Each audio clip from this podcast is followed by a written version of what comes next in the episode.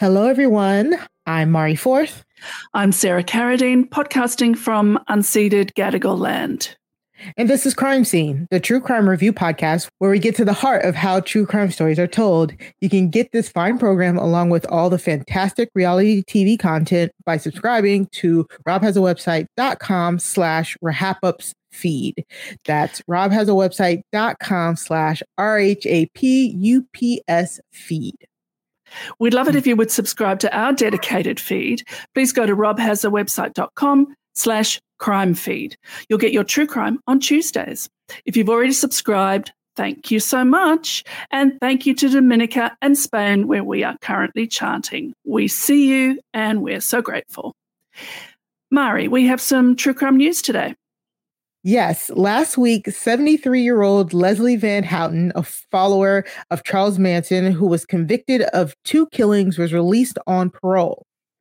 She was 19 when she joined Manson's cult, The Family. She's been in prison for 53 years. Four Manson family members remain in prison, ranging in age from 75 to 80.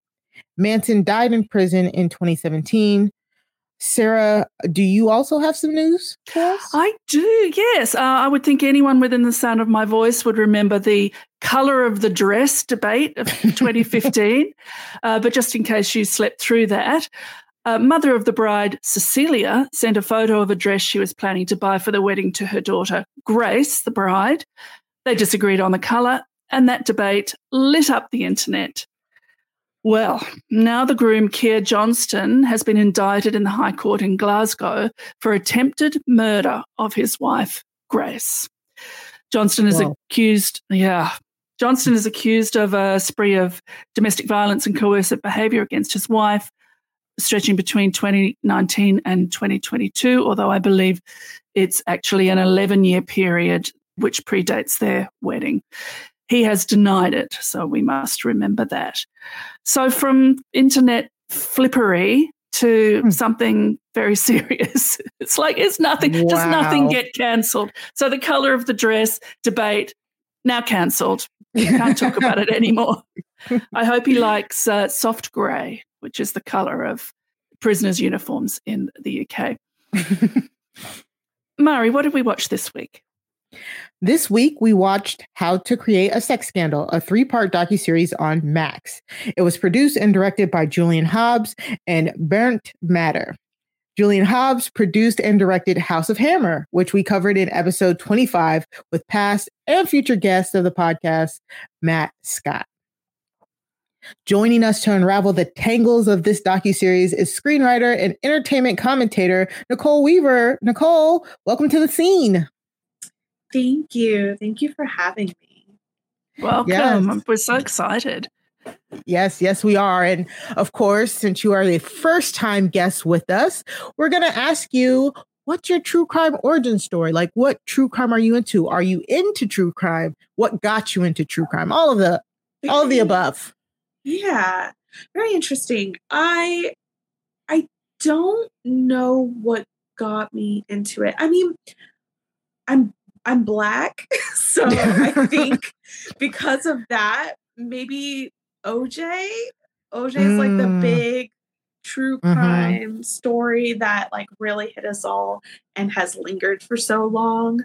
Um, but yeah, now I will watch most things, but the kind of documentaries that really um, get my interest is cults, weirdly. Mm-hmm. Um, yeah, maybe it's a little bit of my own religious background, but I am very interested in high control groups. Um, mm. Yeah. Well, this isn't a cult, but it's uh, a lot kind of manipulation. Of, yes, coercion, control, and abuse. Yes, exactly. But that's my thing that that's one thing that I kind of wish we delve a little deeper. It starts off so hard with this series about the religion and how this town centers around conservatism or like Christianity. Um, but we didn't get into whether that had a huge effect in this household. Mm. I hmm. really kind of, yeah, that's just the lingering question I had from this. Yeah, I think that's a very good point. I did notice that in the sort of man on the street interviews at the beginning about the town of Mineola, we'll get into it, but uh, the phrase God fearing came up a few times. I mean, I'm an atheist, but the God that I don't believe in is a loving God. So I always, when, I, when people say God fearing, I think, really? You fear your God? That's horrible. Yeah. I agree. Uh, not my God. so mine is a loving, gentle one. So, uh, yeah. But before we jump into the property, let's get to the crime. Um, so Margie and John Cantrell had a long history of caring for foster kids when they moved from California to Mineola, Texas in 2004. In Mineola, they took in seven year old Shelby, six year old Hunter, and four year old Carly siblings who had been in the system after being removed from their parents. In 2004, after visiting the site of a former swingers club, Margie said that the children told her they were made to perform at the club by their parents after being taught what to do in a special kindergarten. When the local county law enforcement investigated and closed the case within two days, saying there was no evidence, Margie went to the neighboring county to demand that prosecutions be made. The trials were front page news. The children's mother, Chantel, stepfather, Jamie, and friends of the family, Patrick Kelly and Dennis Pittman, were all sentenced to life in prison. The children's grandparents, Sheila and Jimmy, were accused of similar crimes by their youngest daughter, Gabby, and held in jail for four years awaiting trial. Around the time of the trials, Margie and John's adoptive daughter, Jenna, then an adult, brought accusations of historical sexual abuse against John. Later, Gabby recanted her accusations against Sheila and Jimmy. With this, as well as multiple instances of prosecutorial misconduct by the state, including Brady violations, the convictions were vacated and Chantel, Jamie, and Patrick agreed to plea deals for their time served. Although never convicted, Sheila and Jimmy also took a plea deal for time served. However, Dennis Pittman remained in prison until he died of complications from COVID. In the documentary, Hunter, Carly, and Gabby, now in their 20s, confirmed that they were coached into making the allegations and that no such crimes occurred.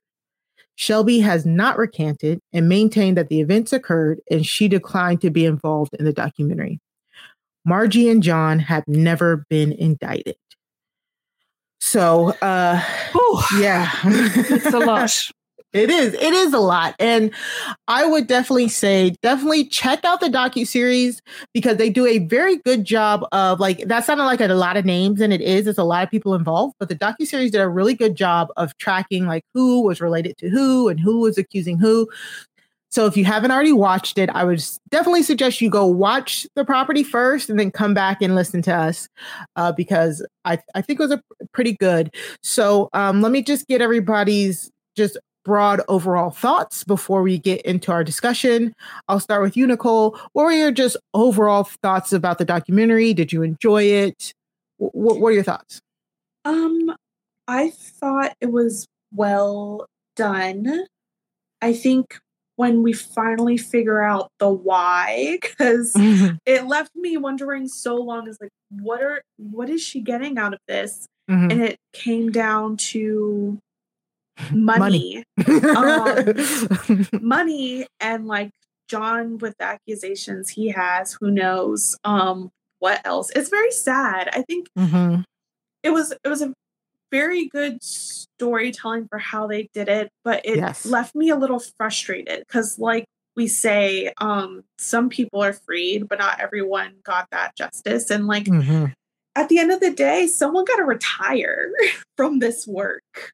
Mm-hmm.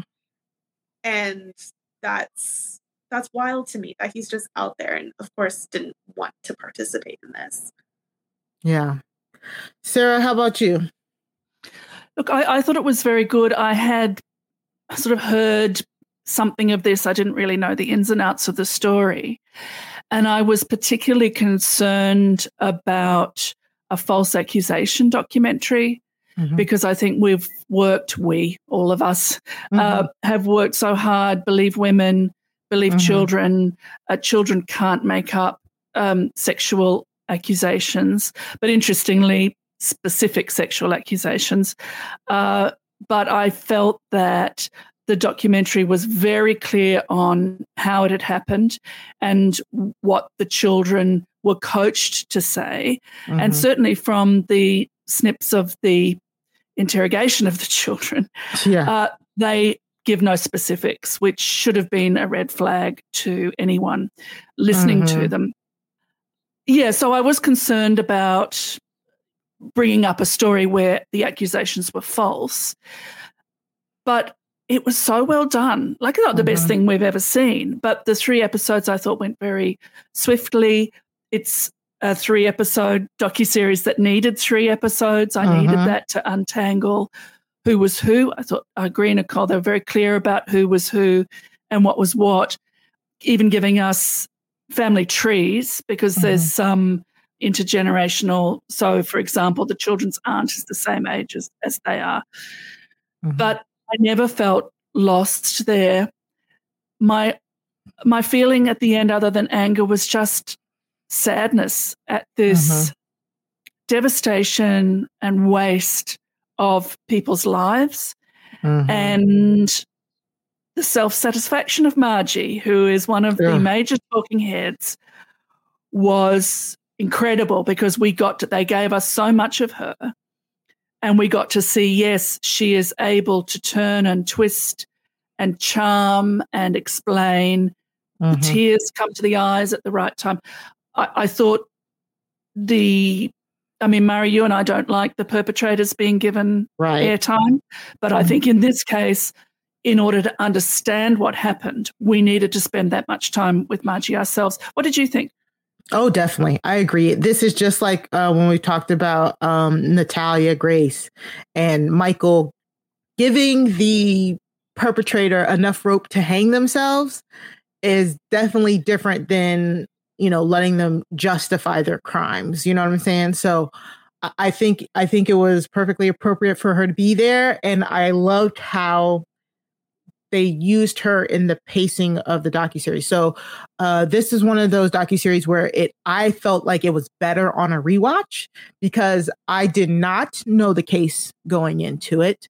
The way that they unfold the docuseries is so good. It's so compelling because they kind of try to put you into one mindset and then gently guide you to the next one so that when you find out that it was all made up and and that these children were coerced and stuff like that it's an easy it's an easy belief it's an easy change because the the the easter eggs were kind of there the whole time. When you go back and you watch it again you're like oh wait a minute. Like you really realize how much that the docu uh, the documentarians were holding back in like that first episode episode and a half to then reveal it all by the the second and third.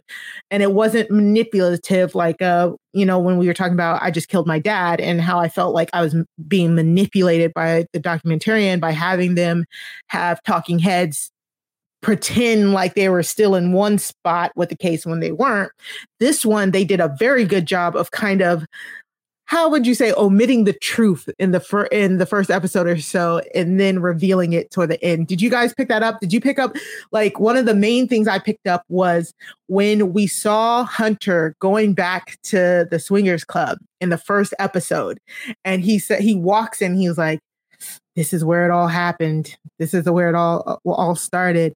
And then you switch to Margie telling the story you when you go back and rewatch it the second time, you're like, oh my God, that didn't come from Hunter's mouth. Like Hunter wasn't the one telling the story of the abuse. You know what I'm saying? Like he never they never had Hunter in there saying, Yeah, I felt that this happened to me. You know what I'm saying? Like he you could tell that he maintained that that he this never happened.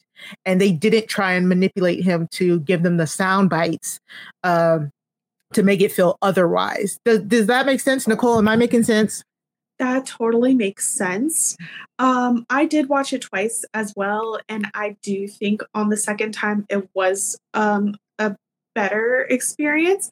I'm not gonna lie, the first time I watched it and it started, I knew, I even knew from the mm-hmm. title and everything. Yeah. it's fake, But once they started showing the parts of the interrogation where the kids are saying, like, you can tell they're clueless Mhm. until she brings up a very specific thing about did you take the money or did you do this and um i i kind of sometimes hate when documentaries do that but i do think it's effective especially when there's always people questioning of like um how like how could someone believe this or how could someone like let this happen it just shows like this Mhm. person was pulling all the strings over very vulnerable people and um yeah i think honestly her being like a white woman too and Mhm. being able to cry on cue On and cue, stuff like yep.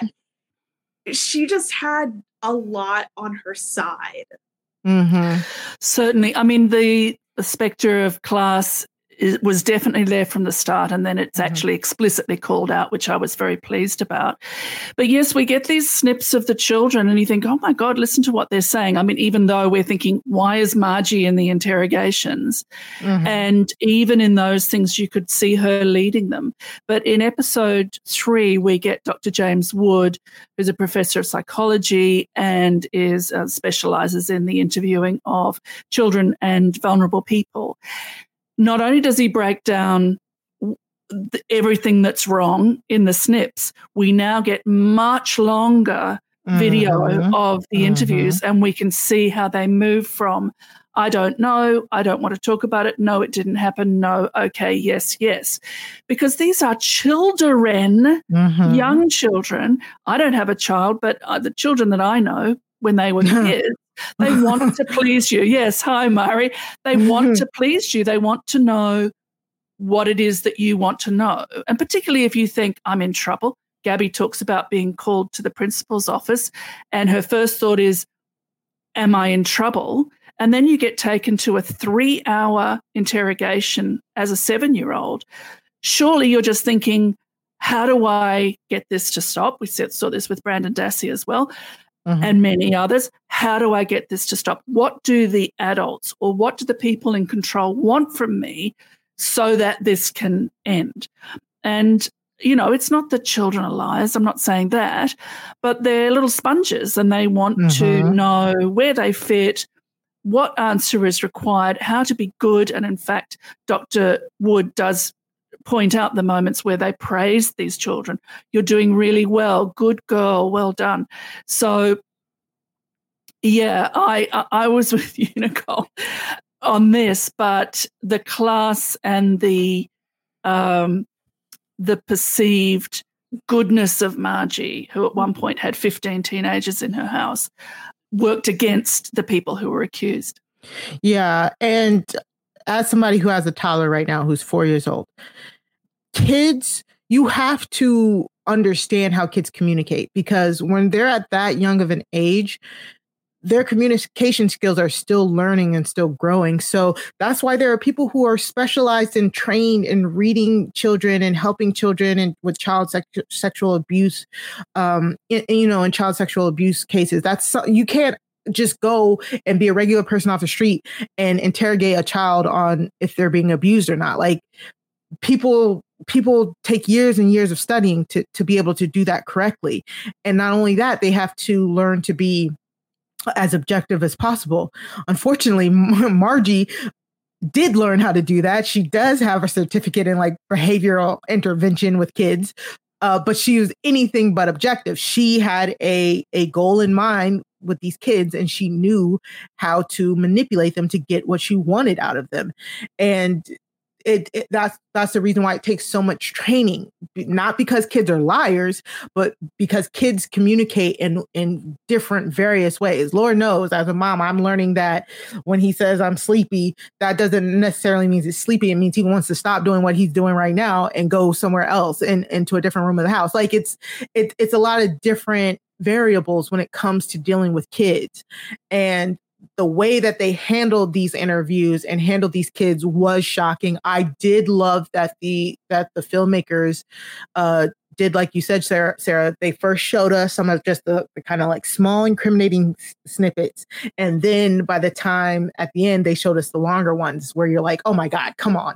And it made me think like that's what juries see. You know what I'm saying? Because yes, exactly. Yes. On, sometimes only certain Uh, frames or certain parts of the videos are shown to the juries. And if they're shown that, and if they're already prone to thinking that these people committed this crime, then it's going to look more incriminating and that's what i loved about this this property is like kind of like when you watch it the first time you're just kind of like absorbing what's being presented to you until you get to the end and you're like oh, okay like oh uh, yeah this is really bad it's really messed up. So by the time you go back for that second watch you're really you're really looking for the the the really sussy stuff that's going on you know um with the case. And i think that that a couple of the talking heads that I wanted to highlight were the mm-hmm. reporters, mm-hmm. Tamara Jolie, who was a news a, a television reporter, and Michael Hall uh, from the Texas Monthly, on whose yes. writing a lot of this is based. But I thought what Tamara gave us was really interesting because she took us from uh, that she believed what she was told, mm-hmm. that, mm-hmm. that this had happened, and you know, she would see herself as an objective reporter, but that she was drawn in. And she took us through, I thought, really honestly, like she didn't come out well. She wasn't trying to cover it up of the change that she had to go through mm-hmm. uh, with the story. And I thought that was something we don't often see that change through, mm-hmm. Nicole. Absolutely. I mean, I have a journalism degree and I mm-hmm. think I I do what I do because I love entertainment. But the biggest thing that had me against doing covering like local events like this is that you can get it wrong. Like that, mm. I can't imagine what that would do to me for the rest of my life if I covered a story one way and it turned out to be another. Um, uh, the moment with her that really stood out to me is when she learned about um, Dennis Pittman mm-hmm. uh, dying and just yeah, that that was sad. That was a definite casualty out of all of this, and it's it's so upsetting. He should have should have never been there, and should exactly. have definitely been able to get out. The fact that he was able to watch everyone else be free, and like who knows why he wasn't getting out and like i have questions about the medication he was put on like mm. there was there were a few little tidbits in the peripheral that i'm like i want more of this like i want to look more into this because mm-hmm. i think so much more of the systemic like bigger things influencing how these things played out um, should also take a highlight. But then again, it was a yeah. very smooth three episodes. So true. Yeah. yeah I, I, I, think some sometimes we ding documentaries for leaving stuff out or not exploring things and then others we say oh there's it's now going to make me go and look at these other avenues and that can be a good thing and i think in this case it's a good thing because there's the whole line of the prosecutorial misconduct, the Brady violations, mm-hmm. which um, I mean, I'm sure our listeners know, but it means that the, the state conceals exculpatory information. In other words, mm-hmm. it conceals things which can help the defense. They're not allowed to do that. And that was done in, in this case. So there was a whole side of law enforcement and the legal system, which is glanced at by the documentary. And Dennis Pittman, as far as I understand it, when the convictions of the others were vacated and a plea deal was offered and accepted, mm. he had an appeal in already in process. Mm-hmm. And so that meant, for some reason, he couldn't have his conviction, conviction vacated. Mm-hmm. I don't know the ins and outs. Law, if you are out there, please uh, email us and let us know. We can say on the next one why why yeah. that happened. But you know, parole, he, his continual denial of parole is is just beggars uh, understanding. Yeah, Dennis Pittman um, was like the unfortunate person who ended up getting um, convicted last, and the ca- the cases themselves took over like four years to prosecute, and he he just happened to be in the gray zone that the others weren't. So the first three people had already been convicted and serving their felonies when their appeals brought forth the um the the vacations of, of their sentencing. And then the two people behind him, Jimmy and Sheila, were in holding because they couldn't afford bail because, you know, police because they were poor. Um, yeah, yeah. literally, yes. literally. and because they were they hadn't even they hadn't gone to trial yet, they were able in a position to uh plea out because they were currently they were currently being held without bail and they were able to plea out fine unfortunately dennis pittman had just had basically just been convicted um and his like we said his his appeal was processing it wasn't it wasn't um it hadn't been um, confirmed yet, like the other three. So he was waiting. Now, why it took them like they they don't they don't specifically state in the documentary, but if I if my math is right, he he had to have done about twelve years in the prison system, right? Oh, because I would have thought mm, yes, at least at least right because the events were two thousand and four and it was four years. Uh, so, Sheila and Jimmy are in jail are in jail waiting for four years. So yeah, 2008. Yeah, 15 yeah. years. Yeah. So, well, 14, yeah, but till, tw- till 20, 2020 because he passed mm-hmm. away from COVID. So, right. So that that's the biggest thing that doesn't make sense to me because if their appeals uh, happened in around 2008, around that same time, like right after he got convicted, why did his appeal take that long? And then it never got i mean it never got resolved because he died. Like 12 years like he he he like nicole said he shouldn't have been in prison in order to catch the covid complications because what a lot of people don't know or a lot of people don't talk about a lot of prisoners died in that first wave of covid because there were just n- no sanitary precautions in the prison systems so mm-hmm and well, she, Sheila Signs itself says about Margie, but it kind of covers so much. She's the rich lady. They're going to believe her over the poor mm-hmm. people with poor people problems. Mm-hmm. One of the mm-hmm. problems being they can't make bail. Mm-hmm. So they're in jail for four years with the abuse and deprivation that jail, which yeah. is not a rehabilitation, people, it's a punishment. Don't let anyone tell you it's a rehabilitation, uh, with no conviction. They're not convicted of anything. So that that class, that rich and poor, is is really prevalent. Sadly, we take away that the people who pled guilty yeah. got for that deal get out, but he actually wanted to fight and say this is wrong, and that's how you really get screwed over by the court yep. system. Yep. That's just the sad lesson learned. And they still have those felonies. Mm-hmm. Like, uh, but yeah, the money so the money, oh my goodness. This was ridiculous. And I think I think everything the the foster system, the fact that they do give money to these foster families mm-hmm. rather than just giving money to the original families who are struggling, like where most makes of their strife. No it it makes no sense.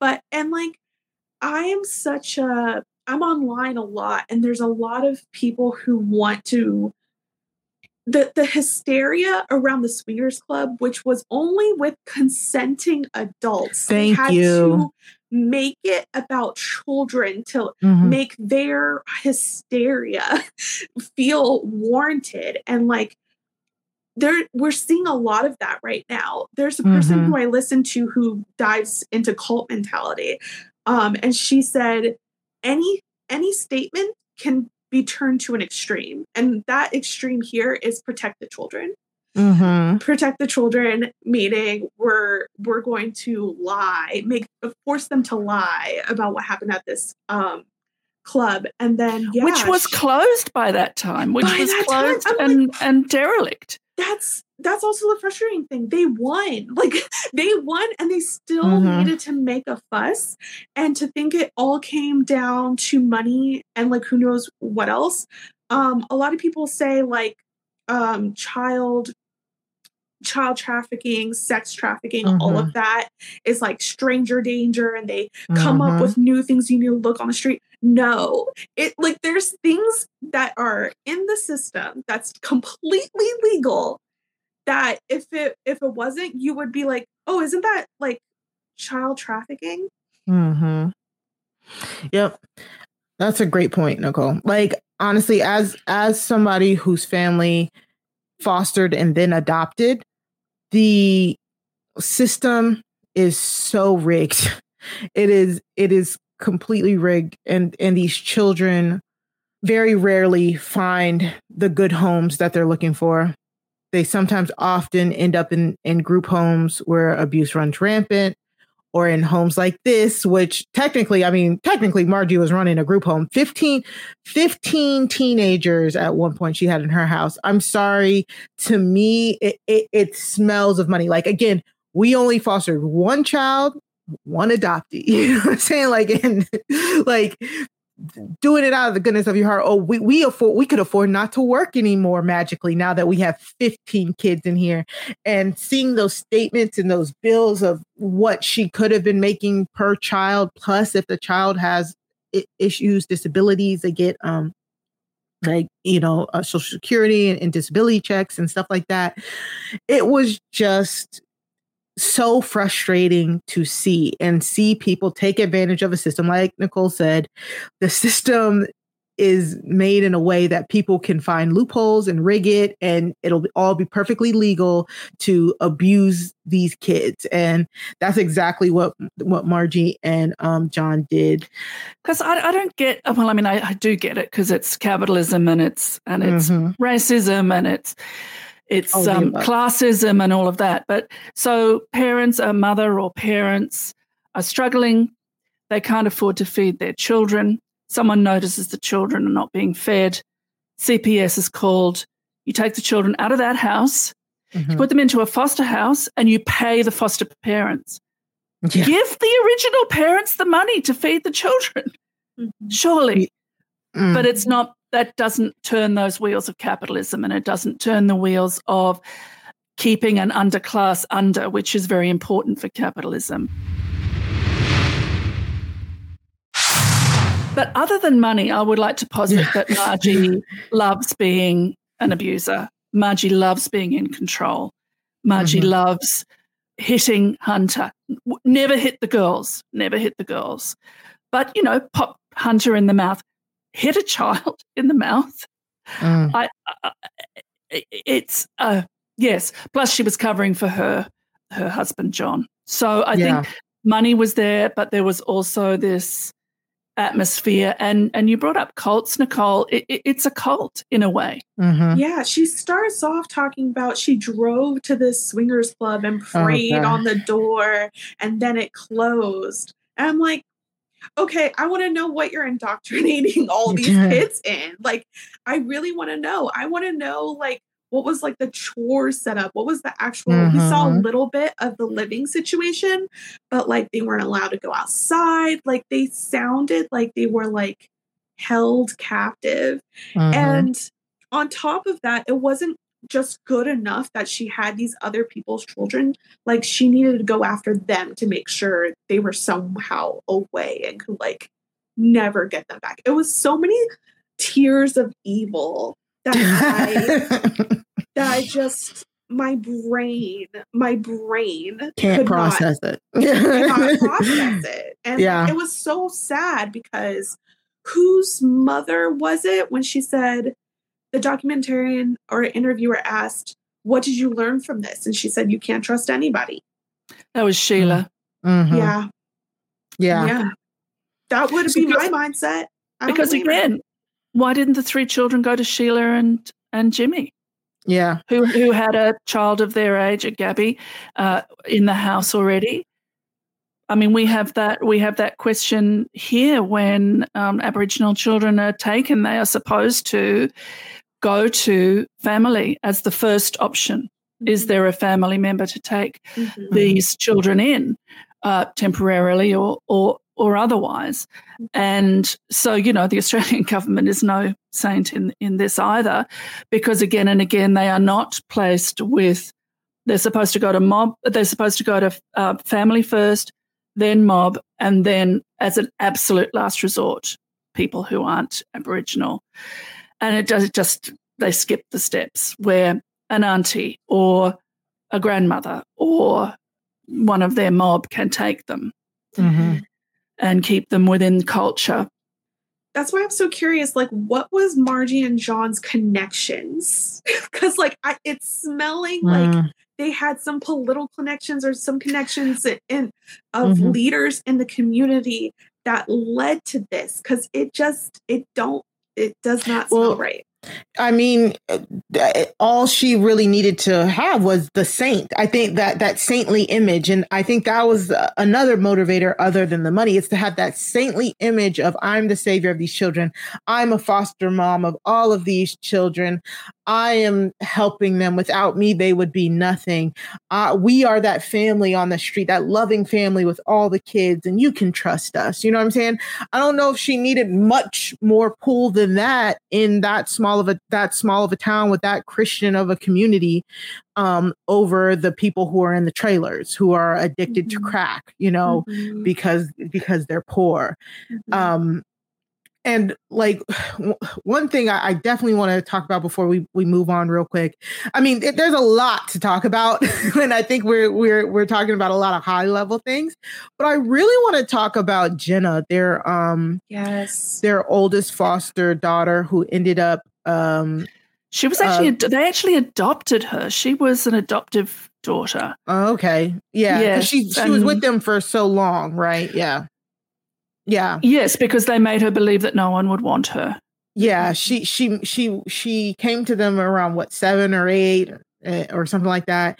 And she stayed until she was 24 until she found basically until she found a man to escape with.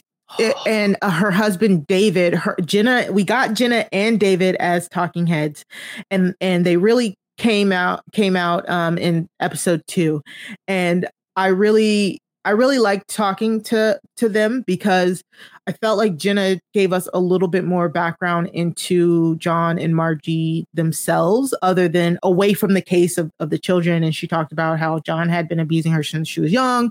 She started like drinking at nine and 10 to deal with it. She stayed with him because she had nowhere else to go.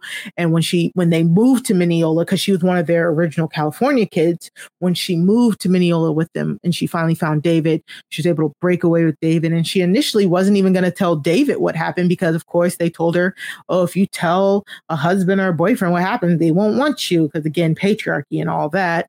Um, but once she saw what the kids were saying about uh, th- their family, she she broke down and she confessed to David. David accepted her, loved her, and actually was told her that she should tell the police. He he was her support in telling the police. Um, and are we? I'm not surprised that unfortunately her case came to nothing because it's historical abuse. It was abuse that happened like close to two decades prior.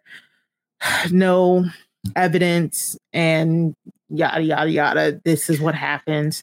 But I do want to say the audacity, the audacity for Margie to turn around and be like, oh, but Shelby then said that David was there all of a sudden. And Mhm. it was just like there were just so many what the fuck moments of the the, the this story that was being concocted that as an outsider you're like y'all pos- couldn't possibly have believed any of this you know what i'm saying but when you have so many people trying to make careers off of these convictions of course they're going to try and and and convict on certain things and the only reason let's be honest the only reason why the david charges didn't stick is because they didn't have anything as as like fishy enough to be able to spin in order for them to stick. You know what I'm saying? Well, Yeah. the only, I mean, Sheila says that the children said there was a tattooed man with a, a tattoo of a dragon on his back. Now, David in clothes looks like he's very heavily tattooed. So Mhm. you would imagine, if you've never seen him without his clothes, that he would have a tattoo on his back. That she was rolling the dice there.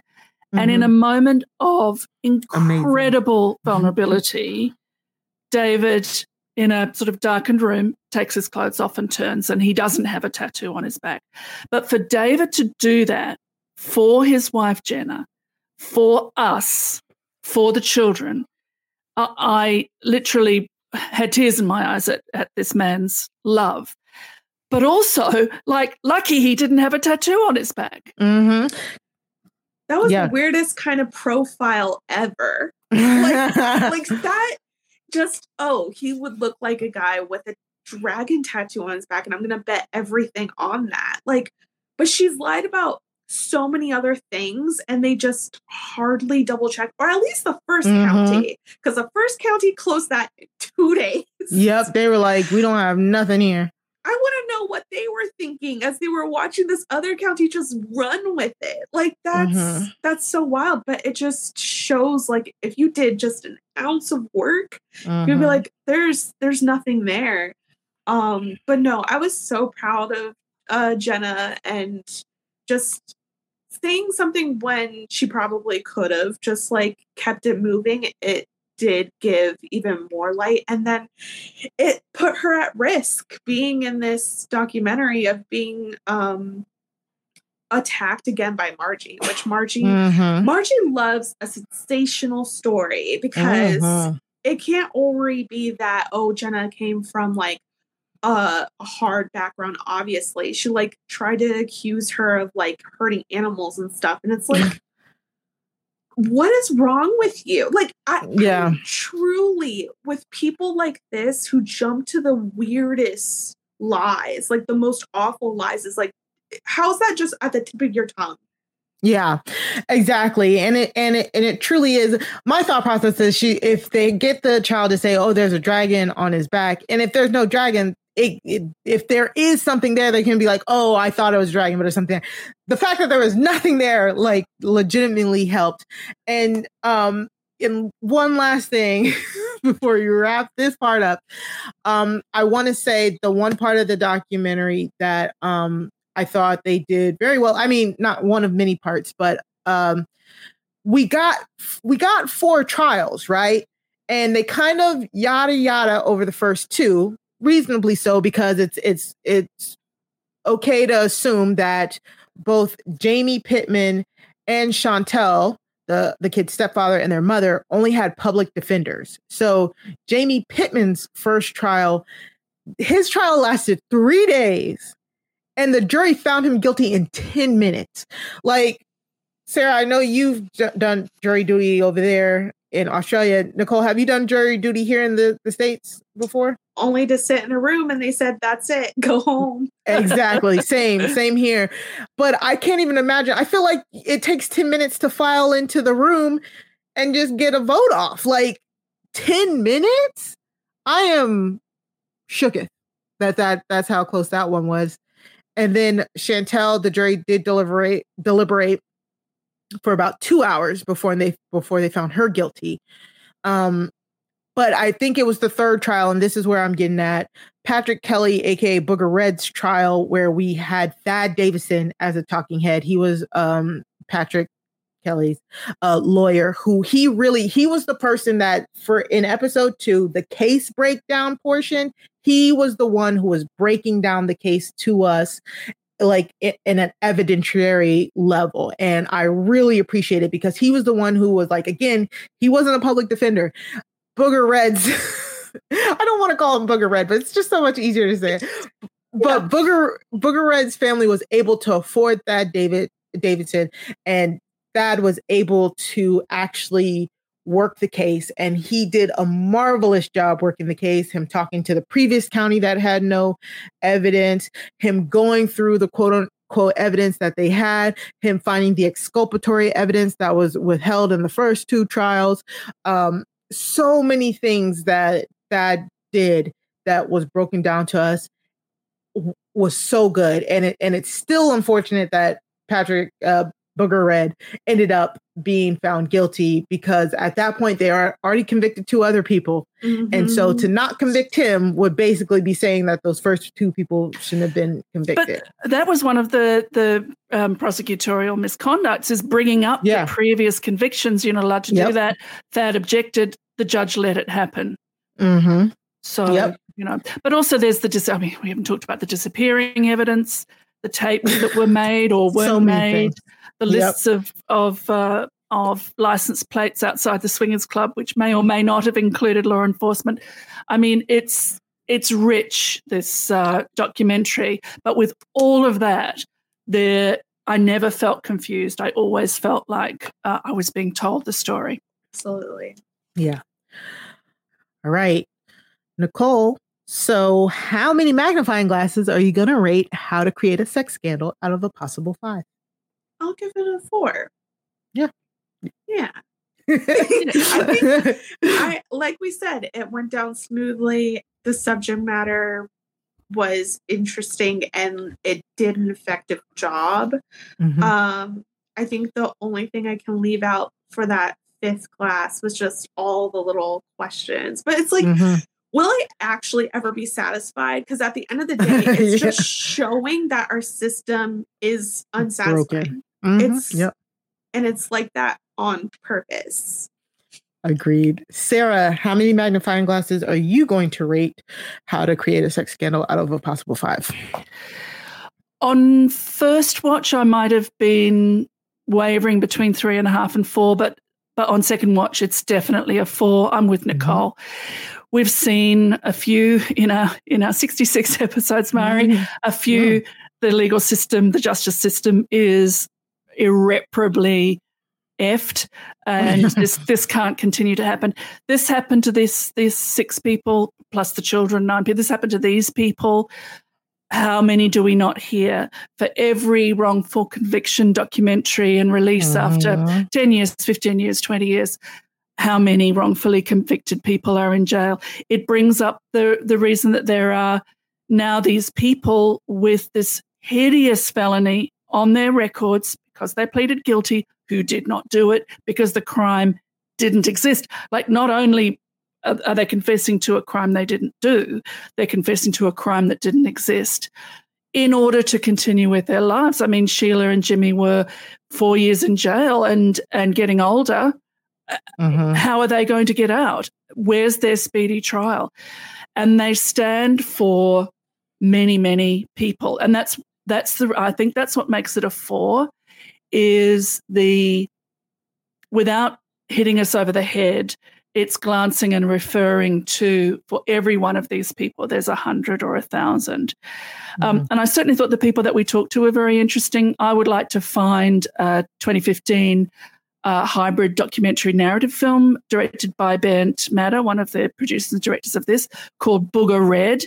It sounds like a very interesting property. I haven't been able to track it down. If anyone finds it, that would be great. This is one of the perhaps side characters, and it's Mhm. interesting that there's a documentary about him, and it seems to be like an exploration of the the themes and and the the thoughts that uh, come up in this documentary. So yes, for me, it's a four. What about you, Mari? Yeah, um, I was always leaning towards a four coming into this conversation, and I think I I, I will stick with that. The docu series was very good compared to like a lot of the ones that we saw. I can't I can't really add on to anything you guys said because it's true. Everything was good. I, I think that it was perfectly balanced. Um, it's it's kind of uh interesting to me that one of the directors and producers did the House of Hammer when Which we, we notoriously ripped to shreds yes. for how many episodes I that was. I couldn't believe it because I only looked that up after I'd seen it. Yeah. I couldn't believe that the same person was responsible because that Yes. was an absolute Yeah, it was bad. So I, I'm glad to see maybe they're they're learning a little bit. Um, but this this is definitely one of those properties that I would suggest you go and watch because it's another it's an it's another one of those properties where you're like, oh my god, I did not know this was happening somewhere in the U.S. You know. uh, all right, let's go on to our recommendations. Nicole, what do you have to recommend to our listeners? So, um, I'm a host of Black by Reality podcast. Um, right now, we are covering and just like that. I know the first season got a lot of a lot of hate, but I think I'm really enjoying the second season. I feel like they're addressing a lot of what fans said who loved Sex in the City, and still ta staying true to some of the things that um, they they're trying to do with their stories. Um, but if you are more in the crimey realm. Hmm. Uh, we're also covering Cruel Summer, which is a nice little teen show. It it gives like a very light summer read, honestly, and someone dies, and you have to figure out everything that led up to that. So, yeah, those are my my two recommendations. Great, uh, Sarah. What do you have uh, to recommend to our listeners? Oh, I'm going to recommend uh, a work of fiction and something a bit lighter. It's an Australian comedy police drama. It's set in Tasmania and it's called Deadloch, uh, which is the name of the town and the lake, L O C H. Uh, this comes from Kate McCartney and Kate McLennan. Uh, Australians will know them as the duo behind the Katering Show and other things. If you like dialogue like, his dick's on fire, and a wombat just shat on Princess Mari within the first five minutes of your eight part comedy police drama, then this is the show for you. Uh, it's on Prime in Australia and in the US, and I thoroughly recommend it. How about you, Mary? Mm. Are you just recovering from uh, yes. Um, yeah, I, I too am going something a different route again. It, we're gonna bring the lightness to this uh, to this one. Uh, I binged Survival of the Thickest last week. It's Michelle Buteau's uh, comedy uh, that she, I'm pretty sure she created and wrote for Netflix, and she stars in it. It is so good uh, for so many reasons. Um, it's one of those where it's like it it follows her and her life and it's fictional because it's, it's not really Michelle Buteau, but it, it's like a sex in the city in a sense that it's oh we're following this person and we're going through their life and their struggles and stuff like that but it's so different than any other type of show like that to me because the lead is she's 38 she's a thicker girl it's it's it, you know it it's no joking about how they're not joking about how how big she is. It's like it's her real life and, there's lots of queer and inclusive representation in it. It the, the jokes are so funny without being mean to anybody.